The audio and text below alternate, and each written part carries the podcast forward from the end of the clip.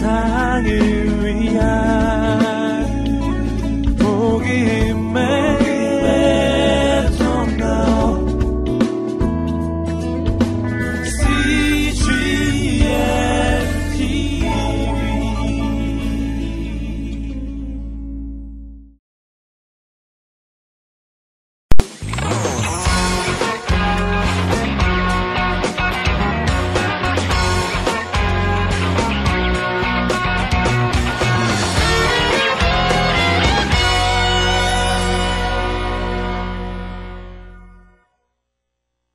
예수님이 그동안 지금 공생의 사역을 쭉 어, 하시면서 어, 여러 회당에서 가르치시고 전국 복음을 전파하시면서 또 많은 어, 이적을 좀 행해 왔습니다.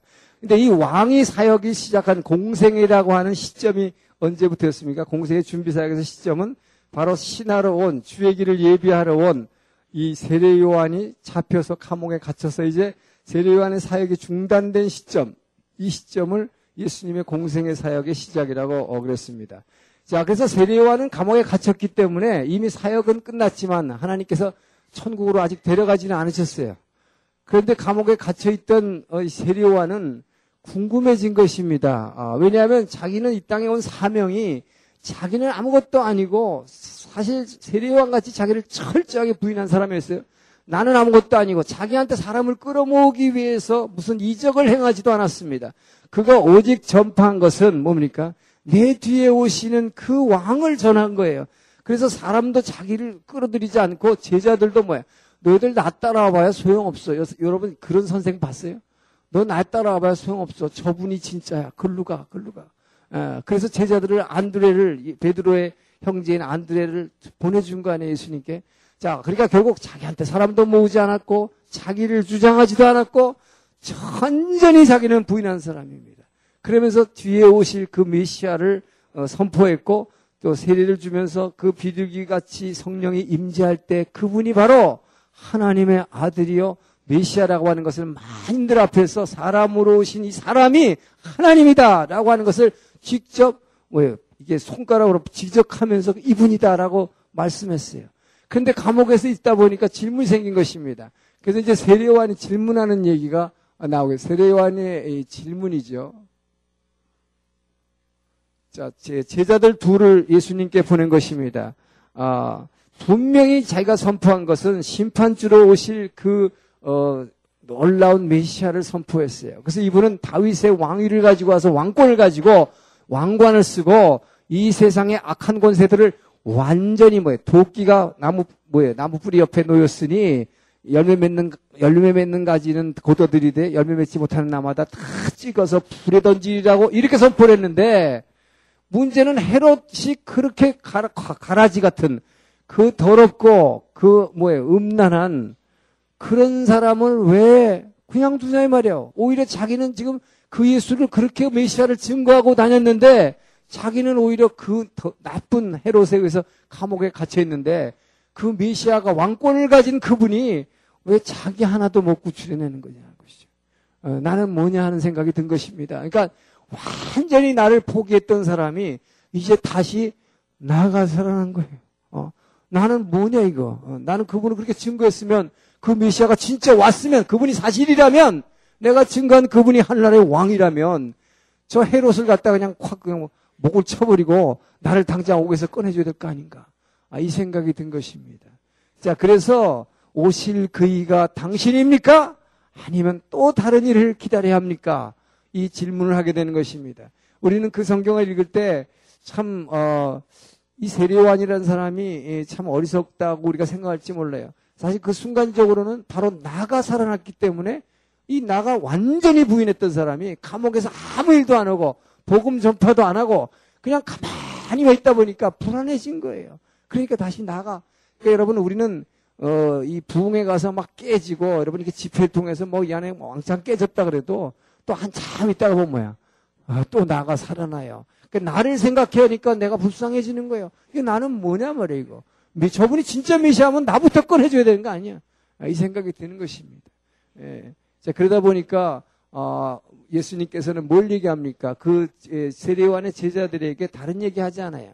예수님께서 어, 이사야 61장 1절에 3절에 나오는 메시아가 이 땅에 오면 어떤 일을 하시게 될지에 대한 그 대답으로 대신하지요. 그래서 뭐예요? 소경이 눈을 뜨며 안진뱅이가 일어나고 죽은 자가 살아나고 어 바로 이 땅에 이 슬픈 자들을 갖다가 위로해주고 마음이 상한 자를 고치고 포로된 자에게 자유를 갇힌 자에게 노임을 이사야서에서 얘기한 그 메시아가 오시면 해야 될 사역이 지금 실제로 이렇게 일어나고 있다는 것을 통해서 이 일이 실제로 일어나고 있다는 것을 통해서 대답하시는 것입니다. 어, 내가 그이다 이렇게 말씀하지 않았어요. 예. 자 이렇게 에, 말씀을 하시면서 예수님이 뭐라 그럽니까? 에, 이 사람은 뭡니까? 이 세상의 여인 중에 태어날 중에는 가장 큰 자지만 왜 여인이 낳은 자 중에 가장 큰 자입니까? 사람으로 와가지고 이렇게 철저하게 나를 부인하고 그 예수님만을 증거한 사람이 어디 있어요 이 세상에 지금 없어요. 그러니까 정말 여인 난자 중에 이렇게 위대한 사람이 없습니다. 철저히 끝까지 자기를 부인했던 사람이에요. 예, 그렇기 때문에 여인 난자 중에 가장 큰 자지만 천국에서는 가장 낮은 자 소리를 들어야 했던 것입니다. 왜냐? 보니까 왕권을 행사하지 않더라 이 말이죠. 그 메시아가 다윗의 왕권을 가져서 왕권을 행사해서 뭔가 권력을 행사하니 정치적 군사적인 메시아 그 권한을 행사해야 되는데 이분은 그런 놀라운 권한을 행사하지 않고 이렇게 보니까 세리와 창기들과 뭐 가난한 자들 죄인들하고만 이렇게 어울려 다니고 병 고치고 하시는 거는 봤지만 그런데 뭐 별 특별한 그런 일이 일어날 것 같지 않아요 아무리 봐도 예. 그러니까 이 세례요한은 지금 뭘 모르는 것입니까? 바로 하나님의 본성은 하나님은 사랑이시라. 이 예수님은 히브리서 1장에서 예수님을 뭐라고 표현합니까? 그는 뭐예요? 예, 본체이신 그 하나님의 형상이시요. 본체이신 사랑의 본체이신 하나님의 형상.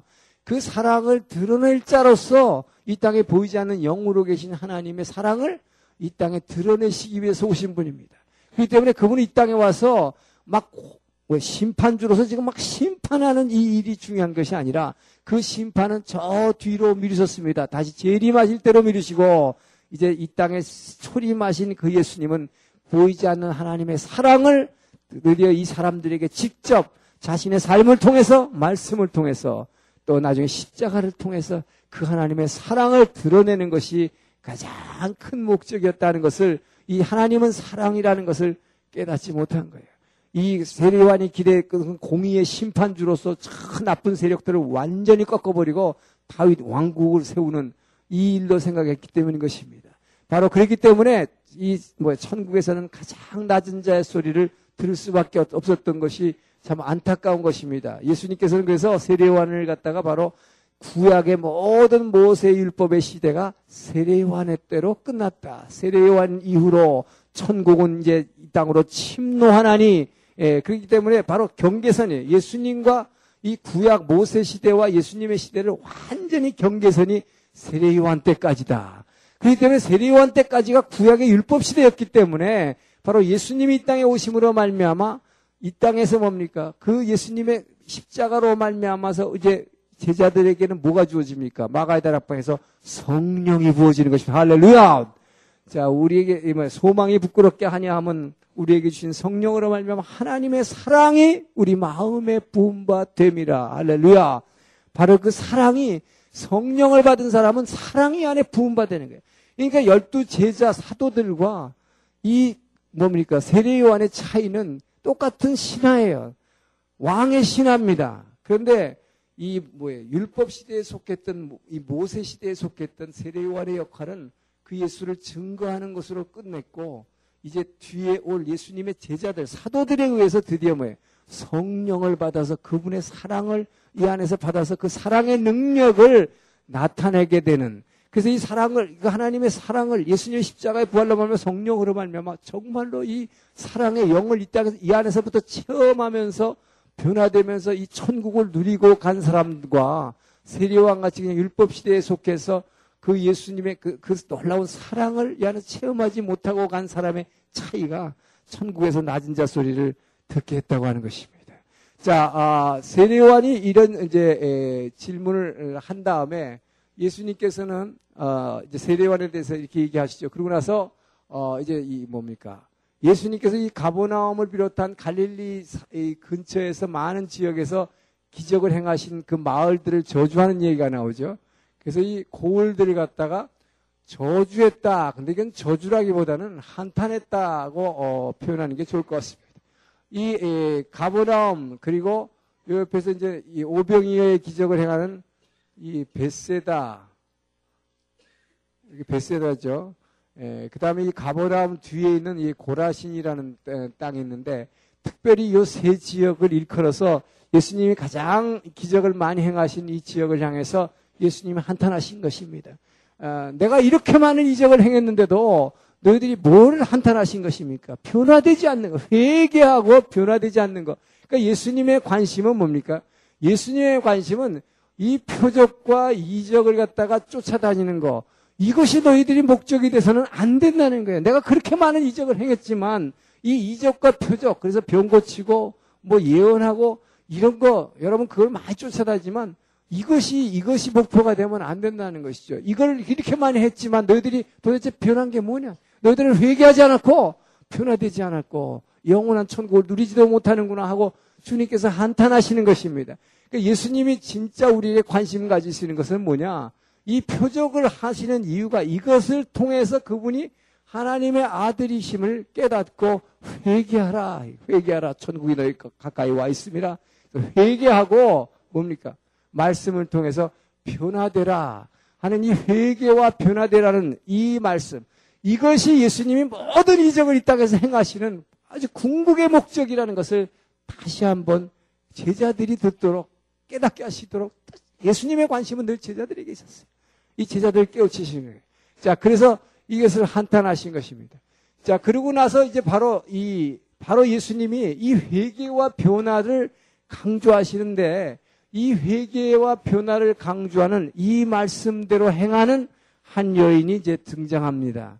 아, 이것이 바로 이, 이 뭡니까? 이 옥합 향유를 가지고 등장하는 한 여인의 이야기예요.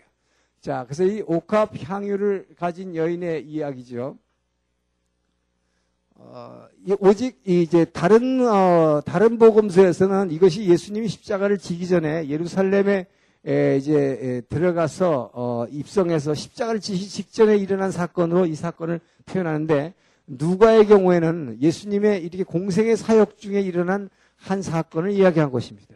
자, 이 에, 이것은 어떤 바리새인이 이 바리새인인데 이름이 시몬이라고 하는 이 바리새인이 예수님을 초청해 가지고 만찬하는 거, 디너를 하는 것입니다. 그러니까 동네 잔치가 벌어졌어요. 동네 잔치가 벌어졌는데 여기에 이 잔치에 뭐 초청을 받았는지 초청을 받지 않았을 것 같아요, 이 사람은. 초청을 받지 않은 어떤 여인이 하나가 온 것입니다. 근데 아주 그 당시 귀한 이 향유를 든 그 기름병을 가지고 온 거예요.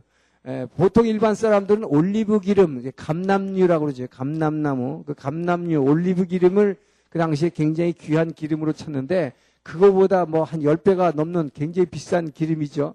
자, 이 기름을 갖고 들고 와서 이 여인은 예수님이 이렇게 식탁에서 이렇게 이제 식사하시는데 유대인 그 당시에 여러분 로마 시대 당시의 식사법은 우리 같이 이렇게 식탁에 앉아서 이렇게 먹는 식사법이 아니라고 그래요. 만약에 이렇게 앉는 식탁법이라면 지금 이, 이 사건은 이야기가 좀 이상하게 됩니다.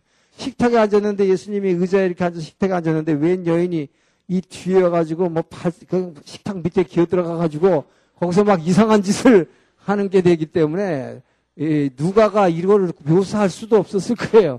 예, 그 당시에 식사법은 예, 여러분 뭐 들으셨겠지만 이렇게 비스듬 로마 시대 식사법은 이렇게 비스듬히 누워가지고 이렇게 식사를 했다 그러거든요. 그러니까 이렇게 식사를 했기 때문에 이 여인은 달리 온 게 아니에요. 무슨 기적을 바래서 온 것도 아무것도 아니고 저분이 하시는 모든 일을 보니까 저분이 메시아라는 걸 깨달은 것입니다. 저분은 하나님이라는 걸 깨달은 거예요. 이 거룩한 분에게서 자기는 너무나 죄를 많이 진 여인이기 때문에 이 죄를 사함받기 위해서 회개하려는 것이 이 여인의 첫째 목표였습니다. 다른 아무것도 없었어요. 그래서 이 여인은 무조건 그 예수님의 뒤로 와서 아무 뭐 겁이 나서 말도 못하고 말도 못 붙이는 거죠. 그러니까 이 뒤에 와가지고 막 눈물을 흘리기 시작하는 것입니다. 근데 워낙 눈물을 흘리니까 그 눈물이 예수님의 발에 계속 뚝뚝뚝뚝 떨어지죠. 예수님은 그걸 느끼신 것이죠. 자, 이렇게 눈물이 뚝뚝뚝뚝 떨어지는데 그것을 왜 떨어지겠습니까? 바로 시몬 베드로가 예수님을 배에서 뭐예요? 이 고기 깊은 곳에다가 그물을 내려서 잠깐 낚았을 때 저는 죄인입니다라고 고백한 것 같이 바로 이 거룩하신 하나님의 임재 앞에 우리가 서게 될 때, 그분의 임재를 느끼게 될 때, 내 앞에 있는 그분이 너무나 거룩하다는 그 거룩함 앞에서 우리는 주여 저는 죄인입니다라는 이 고백이 터져나가는 거예요. 이 여인은 바로 그 고백을 한 것입니다. 이 거룩하신 그 하나, 이분이 바로 메시아요 하나님이라고 자기는 느꼈기 때문에 그분의 임재 앞에서 눈물을 흘리기 시작한 것입니다. 이분은 이 여자는 이 동네 사람들이 전부 죄인이라고 어, 아는 사람이었어요. 왜냐 이 바리새인 이 시몬이 이 자기가 그날 이 주인이잖아요. 이걸 보고서 굉장히 불쾌하게 여겼다고 불쾌하게 여겼다고 지금 성경은 기록하고 있는 것입니다. 에? 아니 저 예수님이 저 여자가 죄인인지를 알면서 그것도 죄인이라고 그랬어요. 여러분 우리가 다 죄인 아니에요? 근데 어떻게 이 바리새인이 저 여인이 죄인인데 이런 말을 합니까? 자기도 죄인이면서. 그 얘기는 뭐야? 세상이 알기에 다 그 여자는 죄인이라는 뜻이야. 예, 그러니까 그 당시에 율법으로 볼 때 다 죄인이라는 것을 봐서 우리가 추측건대는 아마 뭐 이 창기나 그런 출신이었던 것 같아요. 그러니까 너무 자기가 지은 죄가 많기 때문에 눈물을 흘린 것입니다. 자, 눈물 흘릴 뿐만 아니라 어떻게 했다고 그랬습니까? 그 옥합을 향으로 깨가지고 그 향으로 붓고 그거를 이 뭐예요? 머리가 머리카락으로 막 씻으면서 또 막 계속해서 발에다가 키스를 했다고 그랬어요. 그러니까 이 바리새인 시몬이 이러고 앉아서 보니까 정말 가관이란 말이에요. 아니 저분이 메시아라는 분이 웬 젊은 여자가 그것도 창녀가 와가지고 발에다가 막 키스까지 하면서 막 별짓을 다 하고 앉았는데 저걸 즐기고 있네 이렇게 생각한 거죠. 예. 그 마음을 예수님께서 읽으셨다 한 것입니다. 그가 아무 말도 안 했어요. 그런데 예수님은 뭐예요? 우리의 마음을 너의 우리의 마음의 가장 깊은 곳이라도 통찰하시니라. 바로 그분이 하나님이시기 때문에 가능한 것입니다. 그 마음을 읽으시고 얘기하시는 거죠. 예, 뭐라고 얘기해 비유를 하나 드시는 것입니다. 뭐라고 막 야단치지 않았어요 처음부터. 어, 비유를 드시면서 얘기하셨어요. 자, 500 데나리온을 빌린 사람과 50데나리온을 빌린 사람이 있다. 두 사람이 있는데 다 갚을 수가 없어서 둘 다 다 탕감해줬는데 그러면 누가 더 그 주인에게 빌, 이제 종들이 그 돈을 빌렸는데 어, 누가 더 그 주인을 사랑하겠느냐라고 비유를 통해서 질문합니다. 그러니까 당연히 시몬이 뭐라고 그러겠어요? 아, 그거야 많이 빌린 사람이 빚을 많이 졌다가 탕감받은 사람이 더 사랑하겠지요. 예, 그러니까 주님께서 옳다 그렇게 얘기하는 것입니다. 바로 이 죄를 많이 진 사람은 죄를 많이 짓는데 사함을 받은 사람은 더 많이 사랑하고 죄를 별로 뭐예요? 자기가 죄가 별로 없다고 생각하는 사람은 사함 받은 게 적기 때문에 덜 사랑하느니라. 이게 뭐야? 너는 덜 사랑한다는 거죠. 그러면서 바로 예수님이 직격탄을 던지는 것입니다. 너는 지금 나를 갖다가 이상하다고 생각하고 있지만 너는 들어올 때 내가 내 발 씻을 물도 주지 않았다. 예. 그 이스라엘에서는 그 이 뭐예 샌들을 신고 다니는데 전부 모래바닥이기 때문에 발이 날 더러우니까 손님이 오면 제일 먼저 발 씻을 물을 준다는 것인데 발 씻을 물도 안 줬어요. 손님 예수님을 초대해 놓고는. 예. 그러니까 예수님이 그것부터 지적하는 거죠. 그런데 이 여인은 끊임없이 눈물로 내 발을 씻었고 너는 내가 올 때 그 높은 사람이 오게 되면은 당연히 유대인들은 서로 먼저 키스하는 것인데 너는 내게 입맞춤도 하지 않았으나 이 여인은 그 처음 들어올 때부터 계속해서 내 발에 입맞추었느니라. 아, 그러면서 뭡니까? 이것을 정말 남자가 육체적으로 그런 것을 즐겼다는 것이 아님을 예수님께서 분명히 얘기하는 것입니다. 예, 그러면서 뭡니까? 그 여인은 머리칼 가지고 이걸 뿌리고서 계속 그렇게 씻었나라고 지금 주님께서는 이 여인이 죄진 것을 회개하기 때문에 이 사함 받았다는 것을 말하시는 것입니다. 그러면서 이 여인을 그때서야 돌아보시면서 시몬에게 가리켰다 그랬어요. 자, 이 여인을 보라. 이 여인을 보라. 네. 그러면서 주님께서 말씀하시는 것입니다. 그 여인을 그때야 돌아보시면서 여인아, 내 죄가 사함 받았느니라. 네 믿음이 너를 구원하였느니라. 주님께서 분명히 말씀하시는 것입니다. 자, 그때에도 전에 중풍병자 고칠 때처럼 뭐예요? 죄를 사함받았다 그러니까 거기 앉았던 많은 사람들이 저가 뉘길래 어, 죄사함 받았다고 감히 얘기하는가라고 어, 그렇게 얘기했다고 반응을 그렇게 얘기하고 있습니다. 자, 어쨌든 중요한 것은 뭡니까? 정말로 예수님께서 가장 귀하게 생각하시는 것은 우리의 회개, 주님 앞에 섰을 때 회개. 바로 이 여인이 그 모습을 보인 에, 아주? 우리에게 모범이 되는 사람이었다라는 것을 이제 주님께서 이걸 보여주시는 것이죠. 자, 그리고 나서 예수님께서 이제 귀신 들린 자를 하나 아, 쫓아내게 되시죠. 이 바알세불의 시비가 아, 붙게 되는 것입니다.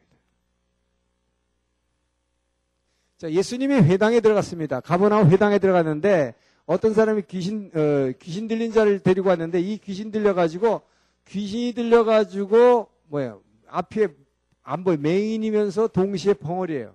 어, 이 사람을 예수님께서 고쳐줬다고 그랬습니다. 이 에, 귀신 들린 걸 갖다가 귀신을 뭐예요? 귀신은 뭐예요? 꾸짖으면 쫓겨납니다. 그러니까 예수님이 꾸짖어서 쫓아냈어요. 자, 쫓아내고 나니까 문제는 뭐냐? 어, 이 바리새인들과 서기관들이 이 바알세불의 귀신의 힘을 힘입어 가지고 저 사람이 저런 일을 행한다 하는 것입니다. 그때 예수님께서 말씀하신 것이 바로 뭡니까? 어, 어떻게 어떤 집을 갖다가 강탈하기 위해서 들어간 강도가 들어왔다면 그 집에서 가장 강한 자를 갖다가 먼저 묶어놔야 그래야 그 집을 늑탈할지 어떻게 같은 병끼리 싸우겠느냐. 예, 그렇게 말한 거예요. 그래서 예수님께서 뭐랍니까?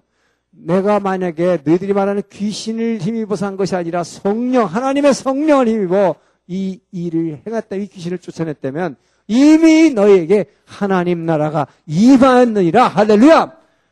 바로 하나님 나라가 이루어졌다는 것입니다. 바로 하나님 나라는 너희에게 임하였느니라. 이게 뭐라고 그랬어요? 바로 하나님 나라의 임재입니다. 하나님 나라의 도래를 여기서 선포하는 것입니다. 이미 하나님 나라는 왔다는 것입니다. 그래서 회개하라! 세례요한이 그렇게 외쳤고 예수님도 그렇게 외친 것은 바로 하나님 나라의 왕이 이 땅에 왔기 때문에 하늘나라의 통치가 이 땅에서 시작됐다 하는 것입니다. 그래서 예수님이 그 왕이 명령하니까 귀신이 쫓겨나는 것이지 이 귀신이 귀신을 쫓아낼 수가 없다고 하는 것을 예수님이 여기서 얘기하는 거예요. 자, 여기서 그래서 하나님 나라가 이미 왔다는 것을 얘기합니다. 근데 여기서 여러분, 여기에 우리의 딜레마가 있어요. 여러분, 예수 믿는 여러분들은 제가 자꾸 예수님이 이 땅에 오시면서 천국이 이 땅에 왔다. 그러니까 천국의 삶을 우리는 누리라. 그렇게 이야기하는데 왜 근데 하나님 나라가 천국이 이 땅에 왔다 그러는데 아직도 뭐예요? 우리 집 우리 남편은 뭐예요? 암이 걸려가지고 병원에 입원했는데 낫지도 않고 우리 딸은 시집도 못 가고 예. 우리 아이는 아, 아들은 뭐예요? 취직도 못 하고 있는데 예? 이렇게 죽을 지경인데 뭐가 천국이 왔냐?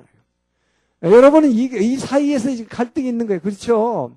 자, 그런데 예수님은 이미 바로 예수님이 땅에 오심으로 와서 하나님 나라, 자, 이 성령의 역사함으로 말미암아 하나님 나라의 왕권이 이제 통치가 시작됐기 때문에 하나님 나라는 이미 왔다고 예수님이 말씀하시는 것과 예수님은 이렇게 말씀하시기 때문에 하나님 나라는 이미 온 것이고 실제로 하나님 나라는 시작된 것이다. 그래서 제가 첫날 여러분에게 얘기한 것이 이것이 시작된 종말론을 얘기하고 있는 것입니다. 그렇기 때문에 이 하나님 나라는 왔지만 이 하나님 나라는 어떤 자만이 누리는가? 믿는 자만이 누릴 수 있다는 것입니다. 자, 그래서 여러분 바로 이 옥합 향유를 깨서 이 제, 죄인임을 회개하고 고백한 이 여인의 고백과 같이 여러분 세례받고 여러분 교회에서 이렇게 이제 예, 예수 안 믿던 사람이 영접하고 나서 세례식 하잖아요. 그 세례식 할때 예, 무슨 찬양을 합니까?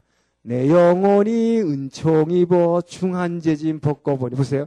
내 영혼이 은총을 입어서 은혜를 입어서 이 중했던 죄짐을 벗고보니 뭐라 그래요? 여기에 고백이 뭡니까? 그 다음에 슬픔 많은 이 세상이 뭘로 변해요? 천국으로 화하는 것이다. 할렐루야! 이게 천국의 개념입니다. 이 세상이 예수 믿으면 뭐 저스틴 오웰 같이 무조건 잘 된다는 게 아니라 예수 믿으면 세상이 전부 다 잘 되고 출세하고 돈 버는 게 아니잖아요. 어, 그것이 아니라 뭡니까? 슬픔 많은 이 세상도 천국으로 화하는 것. 이것이 하나님 나라의 도래예요. 할렐루야!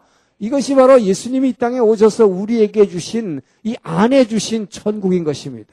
그렇기 때문에 이 천국을 갖다가 누리는 사람은 믿는 자만 누릴 수 있다. 그러나 이 천국이 우리가 만져지는 천국, 바로 이 세상에서 모든 뭐 취직 문제가 없고 병 걱정이 없고 예, 뭐 시집장가 갈 걱정이 없고 한 세상에 오는데 그게 바로 뭡니까? 새 하늘과 새 땅인 것입니다. 할렐루야!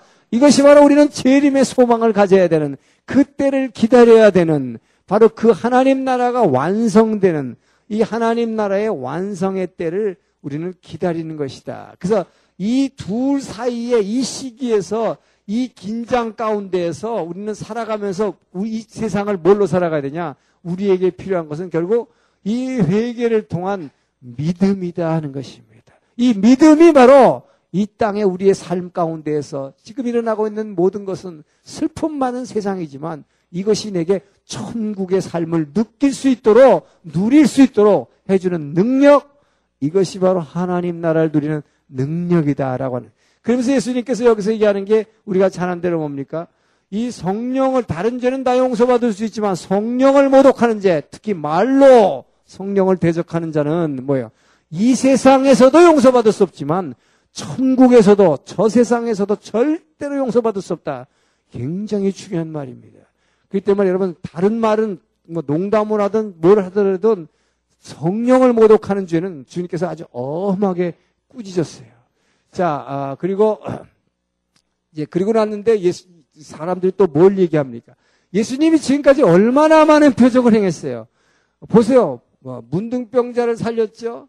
예, 중풍병자를 고쳤죠. 이 세상의 역, 사적 이래 구약 이래로 한 번도 장세 이래 이런 일은 일어나지도 못하는 일이에요. 예. 그러면서 예수님께서 이 엄청난 일을 또 38년 된 그 병자를 일으켰죠. 어. 자, 얼마나 많은 이 저 예수님께서 그 동안에 예, 이적들을 많이 일으켰습니까? 자, 그리고 풍랑을 꾸짖고 그런데도 불구하고 뭡니까? 이, 이, 뭡니까? 이 사람들은 뭘 요 갔다고 했어요? 표적을 구했다고 했어요. 당신이 그러면 이 성령을 갖다가 가지고 이런 능력을 행했다 그러면서 지금 하나님 나라가 왔다 그러는데 그러면 표적을 한번 대봐요. 당신이 그러면 하나님 나라의 왕이라는 표적 한번 대보잖아요. 예. 그러니까 인간들은 끊임없이 표적을 여러분 그래서 이적을 자꾸 행하면요. 그건 믿을 것 같은데 계속 이적을 더 요구한다는 것이 인간의 이 본능이라고 하십니다. 그렇기 때문에 계속해서 끊임없이 더 표적을 갖다 요구하는 거예요.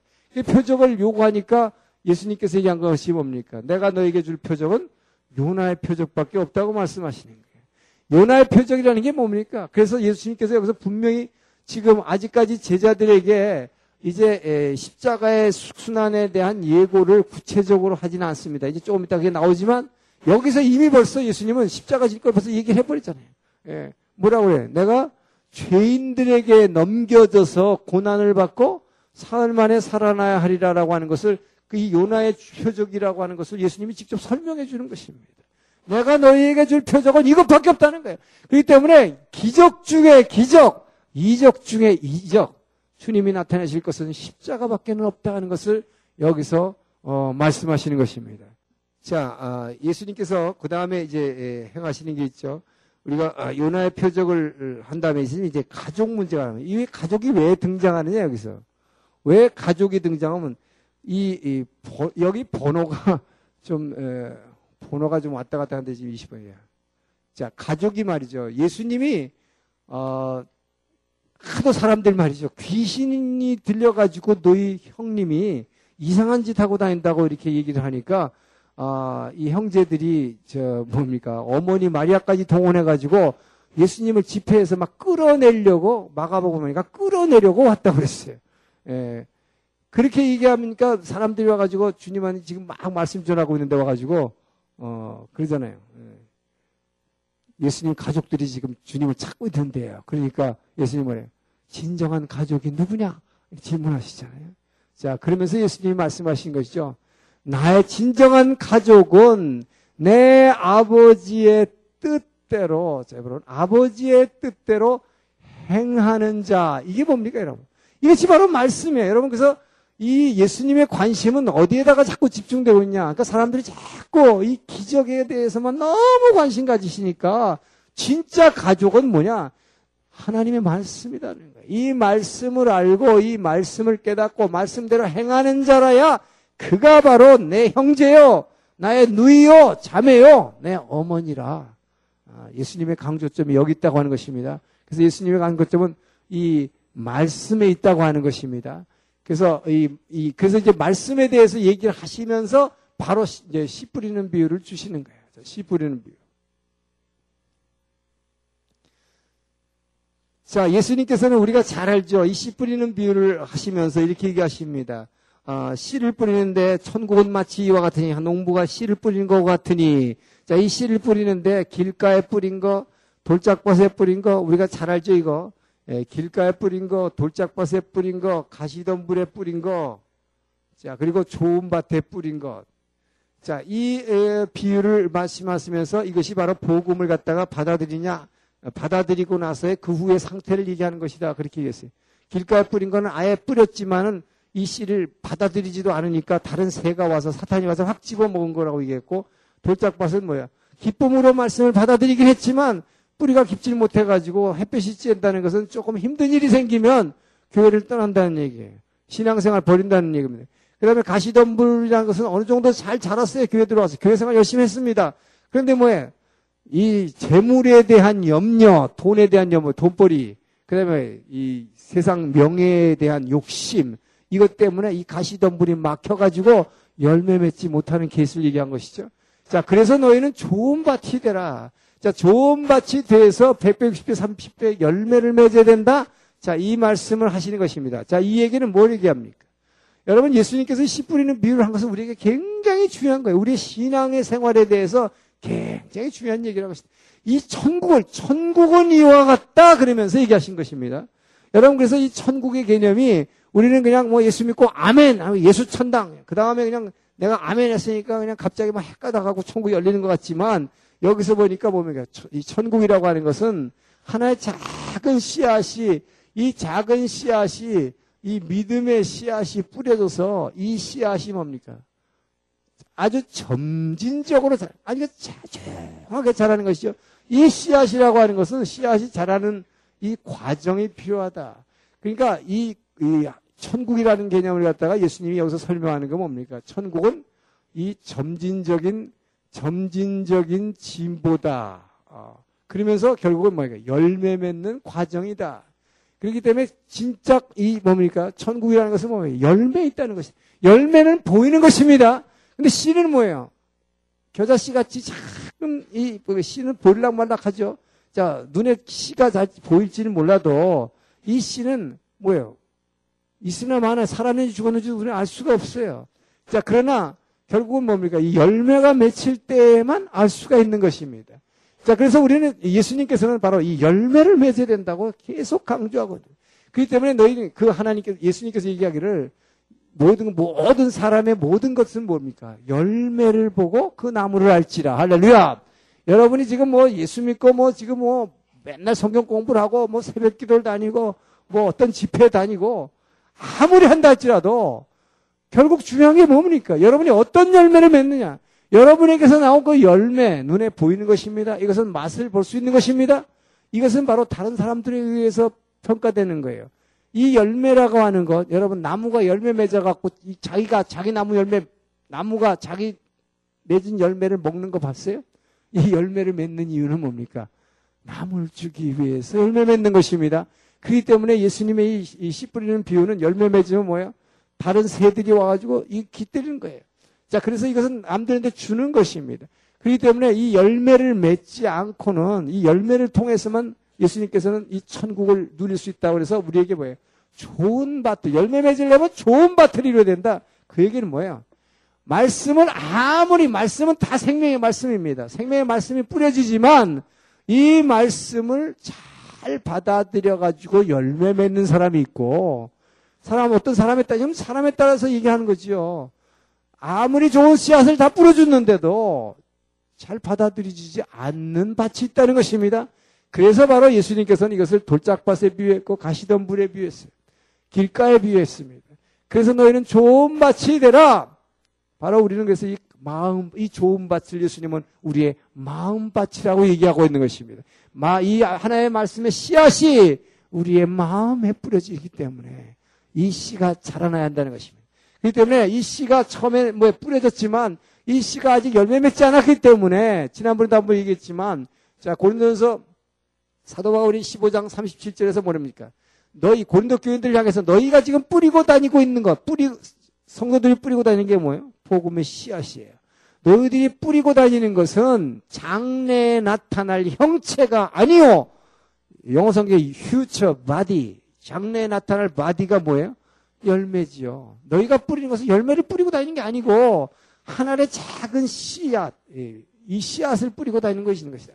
그 너희가 뿌리고 다니는 것은 씨앗이지만 하나님은 반드시 이 씨앗을 갖다가 나중에 뭐예요? 형체를 갖다가 여기다 만들어 주실 것이라고 사도 바울이 얘기하고 있는 것입니다. 그렇기 때문에 이 천국의 개념은 이 씨앗이 자라서 반드시 나중에 형체를 이루어야 된다고 하는 거예요.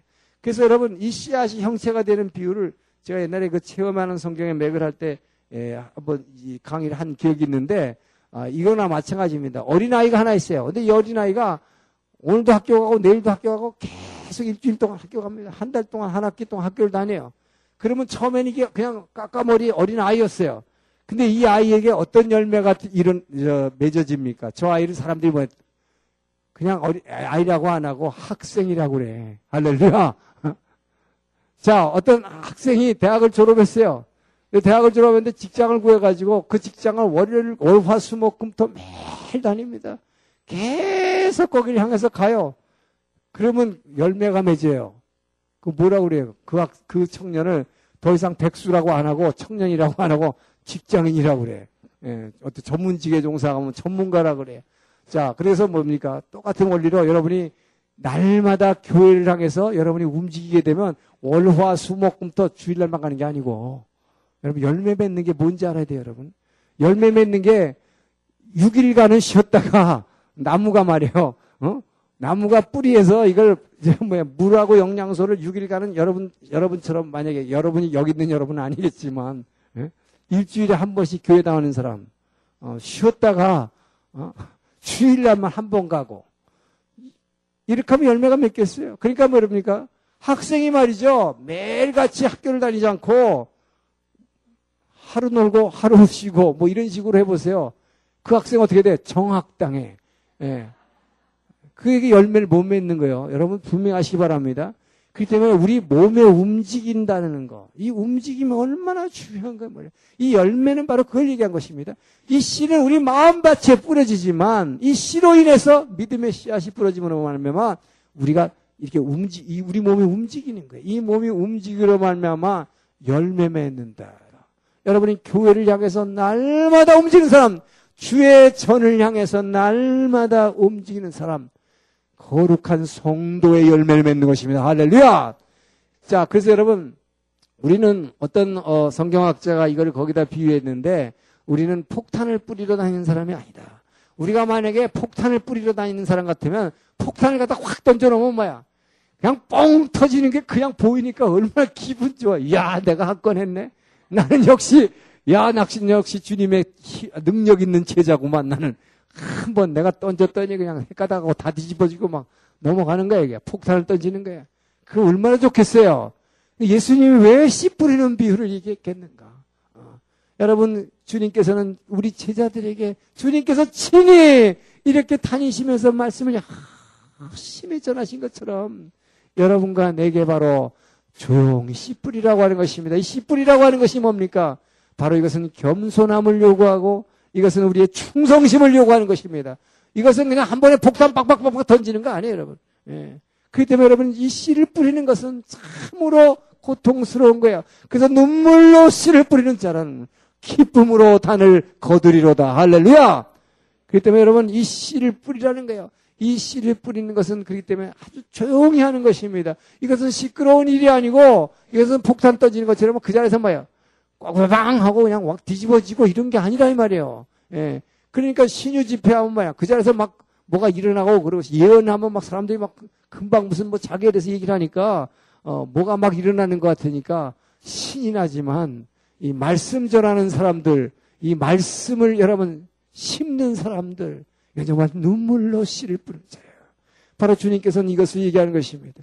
근데 이 씨는 아무것도 아닌 것 같지만 바로 베드로전서 1장 23절. 자, 너희가 거듭난 것은 너희가 거듭난 것은 썩어질 씨앗으로 된 것이 아니요. 뭡니까? 썩어지지 아니할 씨앗 곧 항상 있고 살아있는 하나님의 말씀으로 된 것이라. 할렐루야! 이 씨가 바로 살아있고 항상 있는 말씀이라고 하는 것입니다. 그래서 이 씨가 어떨 때는 참 돌짝밭에 떨어질 수도 있고 우리가 가시던 물에 걸릴 수도 있지만 그렇지만 마가복음 4장 27절에 보면 참으로 감사한 것은 우리는 알지 못하지만 너희가 자고 깰 때에 이 씨가 어떻게 변하는지 너희는 알지 못하나. 그 하나님께서는 아버지께서는 이 씨가 뭐예요? 이 열매를 맺게 하기 위해서 그 하나님께서는 그 시간에도 너희가 자고 깰 때 너희를 알지 못하는 시간에 그분께서 일하고 계신다고 하는 것입니다. 할렐루야! 바로 우리는 그렇기 때문에 이 소망을 갖는 것입니다. 여기서 예수님께서는 또 뭘 얘기하고 있냐면 가라지 비유를 합니다. 가라지 비유를 하는데 그렇기 때문에 아까도 얘기했지만요. 하나님 나라는 이미 예수님 이 땅에 와서 하나님 나라가 도래했다고 그랬는데 우리의 의무는 세례요한 같이 자꾸 질문이 나오는 게 있어요. 하나님 나라 왔다 그러는데 왜 교회 모양을 보니까 이, 이 꼬라지고 교회 보면 베라벨 사람 다 있거든. 예? 이게 뭐예요 바로 예수님이 얘기한 대로 사단은 끊임없이 뭐예요? 가라지를 뿌린다 하는 것입니다.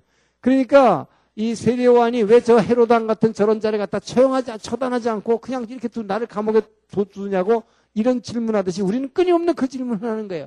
왜 이 세상에 악한 자가 우리는 예수 믿으라고 사업하면서 세금도 꼬박꼬박 내는데 악한 자들이 더 잘 되고 더 출세하고 이게 뭐냐는 거예요. 우리는 계속 그 고민이에요. 이 딜레마예요. 예. 그러나 이 답을 다 예수님이 얘기하는 것입니다. 왜요? 그래서 가라지를 어떻게 할까요? 물어보니까 예수님이 뭐라 그럽니까? 가라지를 그냥 두라는 것입니다. 왜? 예수님은 그렇기 때문에 하나님의 심판은 마지막 날까지 다 밀어놓은 거예요. 밀어놓은 거예요. 여러분 구약에 보십시오. 구약에 보시면은 구약에 보시면 뭡니까? 아담아가 이 저 선악과를 따먹었어요. 선악과를 따먹으면 뭐라고 했어요? 정령 죽으리라. 죽었어 안 죽었어? 안 죽였어요. 자 가인이 자기 동생 아벨을 쳐 죽였습니다. 그러면 너는 이 뭐야 죄와 사망의 그늘이 너를 덮고 있으니 이 죄를 짓지 말라 그랬는데 뭐 죽였어요. 그런데도 그러면 어떻게 돼요? 죽어야 돼. 그런데 뭡니까? 하나님께서는 죽, 자기가 죽을까봐 막 염려하는 가인에게 넌 절대 죽지 않는다고 죽지 않는 표까지 주잖아요. 이렇게 하나님은 뭡니까? 이 최후의 심판을 우리 죄에 대한 최후의 심판을 연기하고 연기하고 또 연기하고 계속 연기하시네. 그래서 제가 구약의 예언서에서 말씀드렸지만 하나님은 심판주로서 뭐 복싱 할 때 우리는 그냥 KO 해가지고 그냥 이렇게 쓰러졌을 때 one, two, three, four 심판관이 ten까지 세잖아요. 근데 우리 주님은 뭘 안 센다 그랬어요? 나인하고 텐을 안 세는 거예요. 절대로 안 세십니다. 할렐루야! 여러분에게 끝까지 기회를 준다. 아, 이게 예언서의 메시지예요. 어, 인생은 최후의 순간까지도 선택하는 것이다. 우리가 마지막 순간까지도 우리는 다 끝났다고 이제 죽을 것밖에 없다 그러지만 지금이라도 내 말씀을 붙잡고 내 팔을 붙잡고 일어나지 않겠느냐. 우리 주님은 그렇게 얘기하고 있는 할렐루야. 자, 그래서 이 심판을 다 마지막 날로 뒤로 옮기셨습니다. 그래서 이 가라지를 그냥 두라고 하는 것은 왜 이 세상에서 뭐예요? 어? 예수 안 믿고 말이죠. 뭐 개기름 절절 흐르고 사기치고 다니는 사람이 더 잘 되느냐 하는 거예요. 근데 이 가라지를 치려면 어떻게 됩니까? 알곡이 다치기 때문이다. 할렐루야! 여러분, 왜 이 심판을 맨 마지막까지 연기하신지를 주님께서 분명히 했어요. 하박국 선지자가 구약에서 우리의 질문을 대신했잖아요. 하나님 참 억울합니다. 어, 왜 여호야긴 같은 저 악한 왕을 그냥 두십니까? 내가 하나님이라면 저랑 당장 모가지 쳐버릴 텐데 왜 저런 친구가 저렇게 잘 나갑니까? 어, 그 질문을 했잖아요. 바로 하나님이 바로 이것을 내가 정한 때에 하시겠다고 하박국 얘기하고 있는 것은 이게 뭐예요? 가라지를 칠라 그러면 내 생각에는 그것만 치면 되는 것 같지만 하나님의 심판은 뭐 이 땅에 한꺼번에 예를 들면 뭐 지진이 난다든지 뭐가 막 와장창 터지면 뭐야? 알곡도 다 다치니까.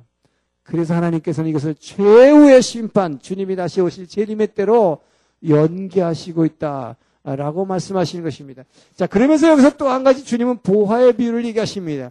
우리가 밭에서 심은 어떤 농부가, 농부가 자기, 자기 밭이 아니에요. 남의 밭에서 일하는 것입니다. 주인은 따로 있어요. 주인은, 주인은 아버지 것입니다. 하나님 것입니다. 근데 거기서 일하다가 뭐예요? 뭐가 갑자기 묵직한 게 뭐가 탁 삽에 걸려서 일하다가 예, 낫에 걸렸어요. 예, 그 보물을 발견한 것입니다.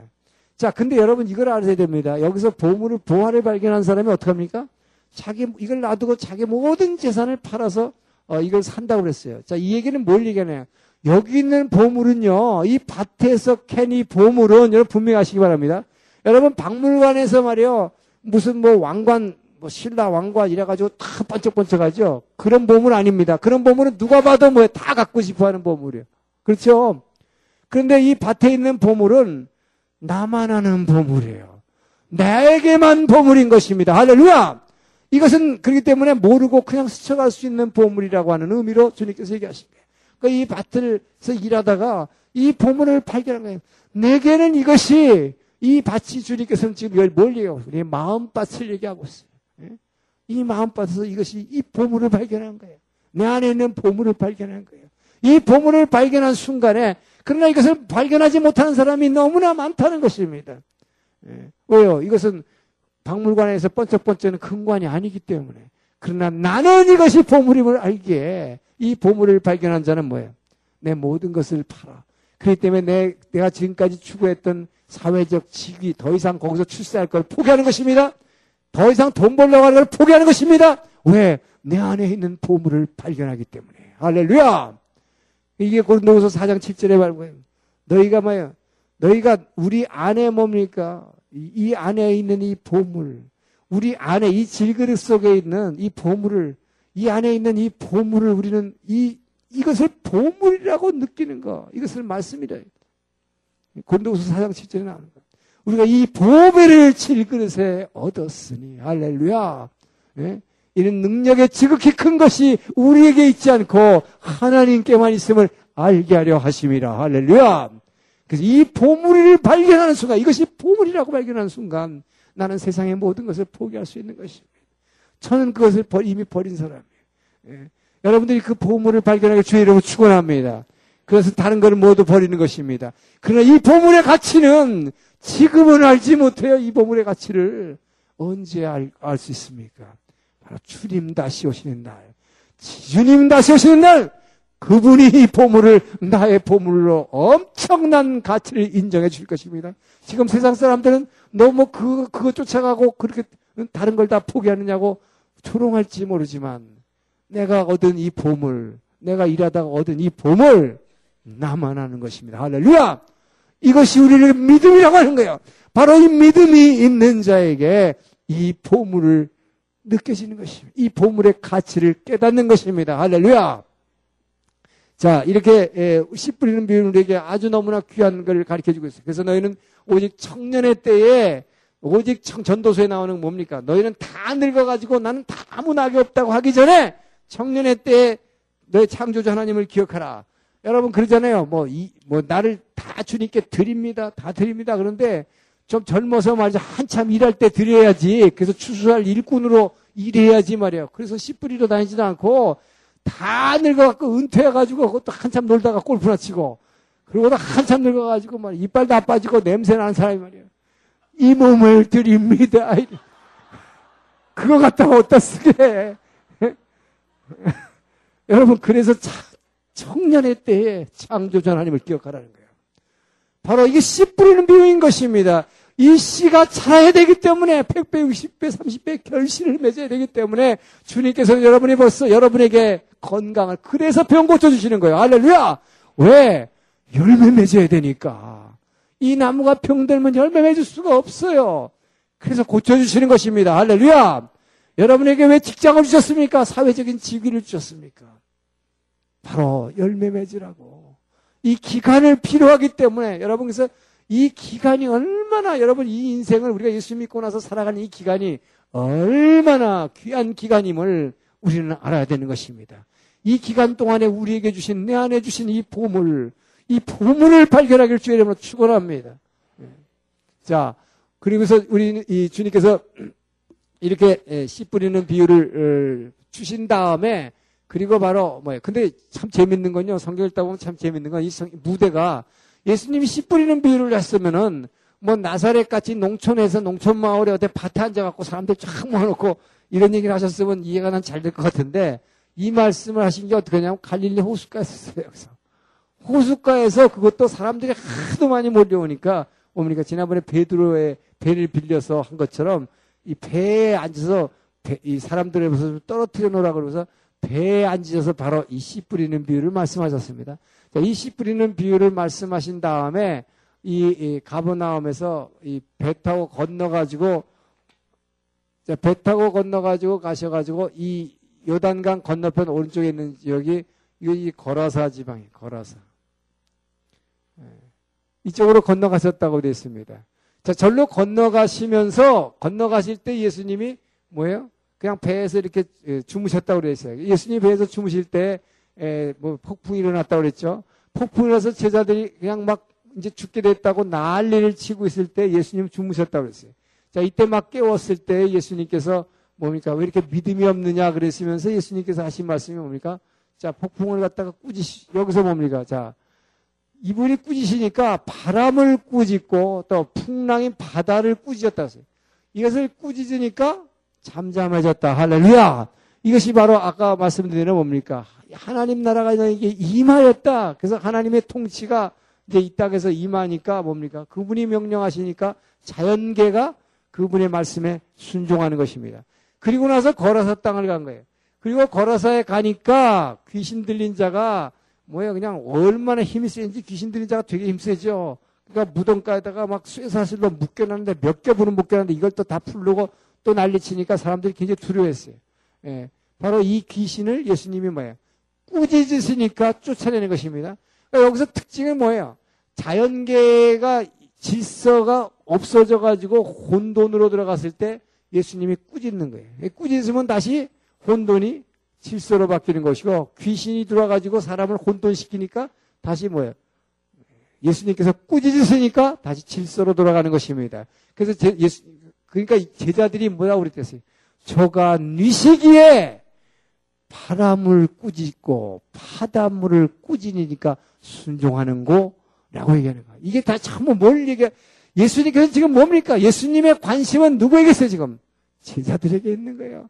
내가 십자가를 질 텐데 너희들 그때 너무 충격받을 텐데 그러나 계속 강조하시는 거예요. 내가 누군지를 알아라 너희들. 내가 그냥 비실비실 힘이 없어 죽는 게 절대 아니다. 나는 하나님 나라의 왕이다.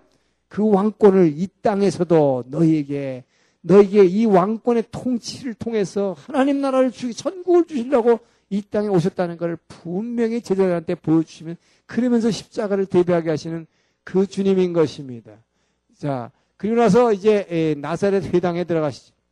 이 나사렛 회당에 들어가서 자, 나사렛 회당에 들어가서 예수님께서 어, 말씀하실 때 이 회당이라고 하는 거 어, 누가 보면 사실은 이거를 예수님의 에, 저, 공생에 시작하기 전에 어, 유다 광야에서 시험 받고 세례관에게 세례 받고 유다 광야에서 마귀에게 시험 받은 다음에 바로 나사렛 회당에 간 것 같이 누가 보면 기록하고 있어요. 그러나 사복음을 전체를 종합을 해볼 때 바로 간 걸로 보이지 않아요. 예수님께서 지금 많이 공생의 과정에서 쭉 이 일을 하시다가 나사렛 회당에 들어가셨습니다. 자, 이 회당에 들어가셨을 때, 에, 이 이사야, 바로 아, 까 제가 잠깐 인용했던 이사야 61장 1절에서 3절의 말씀을, 어, 이 회당이라고 하는 것은 10명 이상 모이면 이제 회당이 되는 곳인데, 이 회당 문화는 포로 시대 때 생겨난 것입니다. 성전이 없기 때문에 예배 드릴 곳이 없기 때문에 이제 예, 성전이 파괴됐기 때문에 포로 생활하면서 이들이 사람 10명만 남자 성인 10명 이상만 모이면 회당을 만듭니다. 자, 그래서 회당에서는 성전에서는 제사를 드리고 양의 피를 가지고 제사를 드리는 것이지만 그게 없으니까 여기는 뭐예요? 말씀밖에 없어요. 그래서 여러분 이 회당 문화가 오늘날 초기 우리 기독교 초대 기독교가 탄생할 때 오늘날 우리의 예배 형식이 이 회당 문화의 영향을 많이 받았다고 그래요. 예, 그래서 지금 오늘 회당에서 시나고구에서 오늘날 유대인들이 예배 드리는 모습이 오늘날 교회에 예배 드리는 모습과 많이 비슷하다 고 그러는데 예, 어쨌든 그 형식이나 이런 것들이요. 처음에 뭐 이 찬양하고 기도하고 우리가 뭡니까 저 이 어느 교회 가보면 저그 뭐라 교동문 낭독하고 시편 이게 이제 회당에서 시편 낭독하는 거거든요. 자 그리고 나서 말씀 이내 말씀인데 회당에서는 말씀을 전해줄 선생님이 없기 때문에 이제 예, 그러나 그 주에 어떤 말씀을 가지고 요즘 생명의 말씀처럼 우리 새벽에 하는 예, 새벽기도 때 하는 이 생명의 말씀처럼 그 주의 주간에 이제 이걸 말씀이 있어요. 그런데 그때가 이사야 말씀이. 이 이사야 말씀을 가지고 회당장이 와서 예수님께 이렇게 드린 것입니다. 그러니까 예수님이 싹 편 곳이 이 말씀을 편 거예요.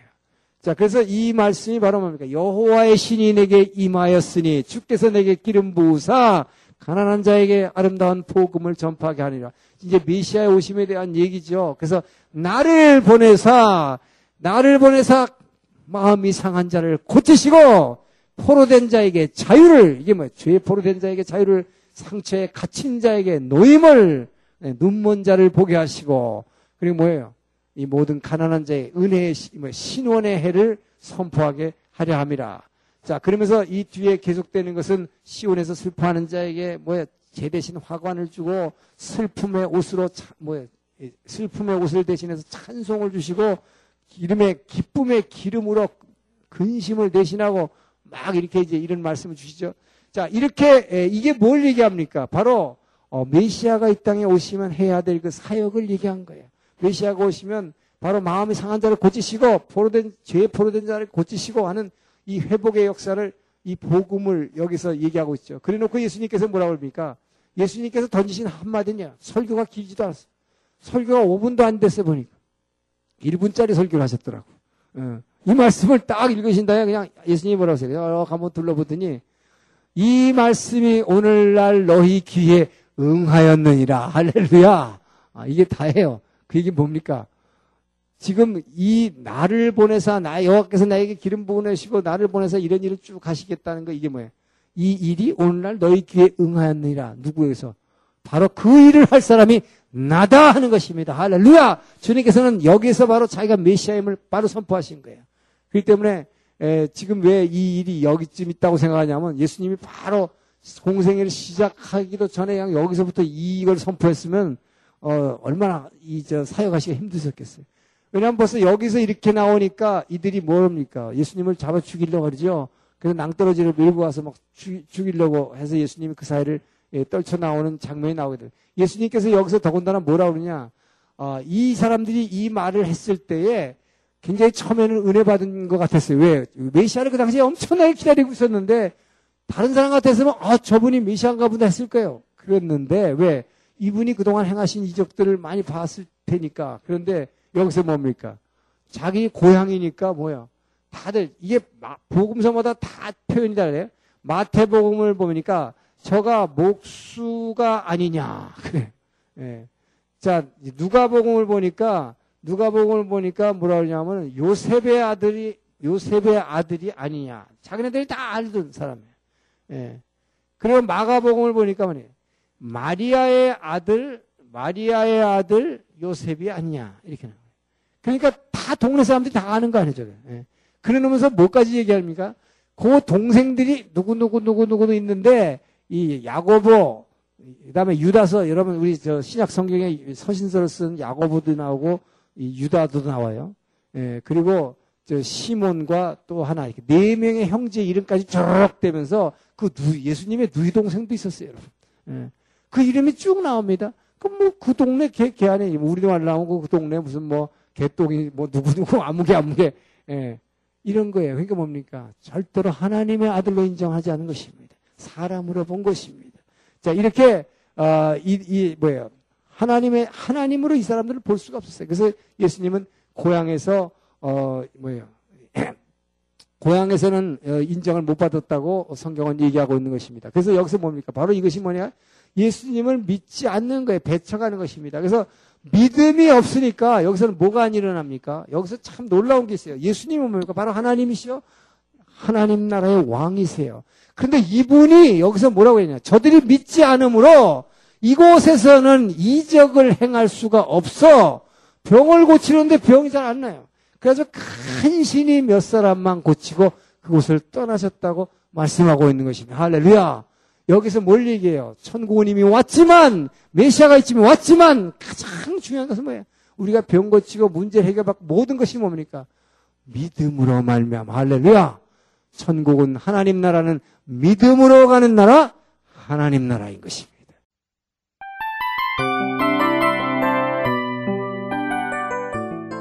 이 프로그램은 청취자 여러분의 소중한 후원으로 제작됩니다.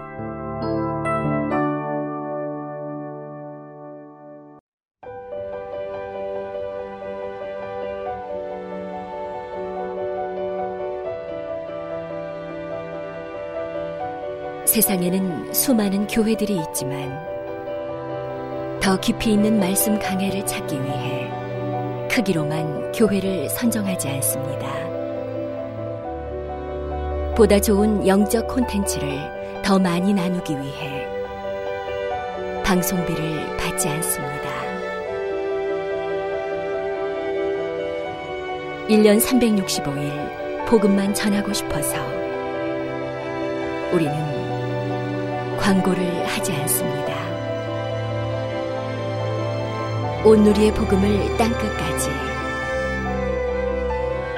CGN TV와 함께 땅끝 성교사가 되주세요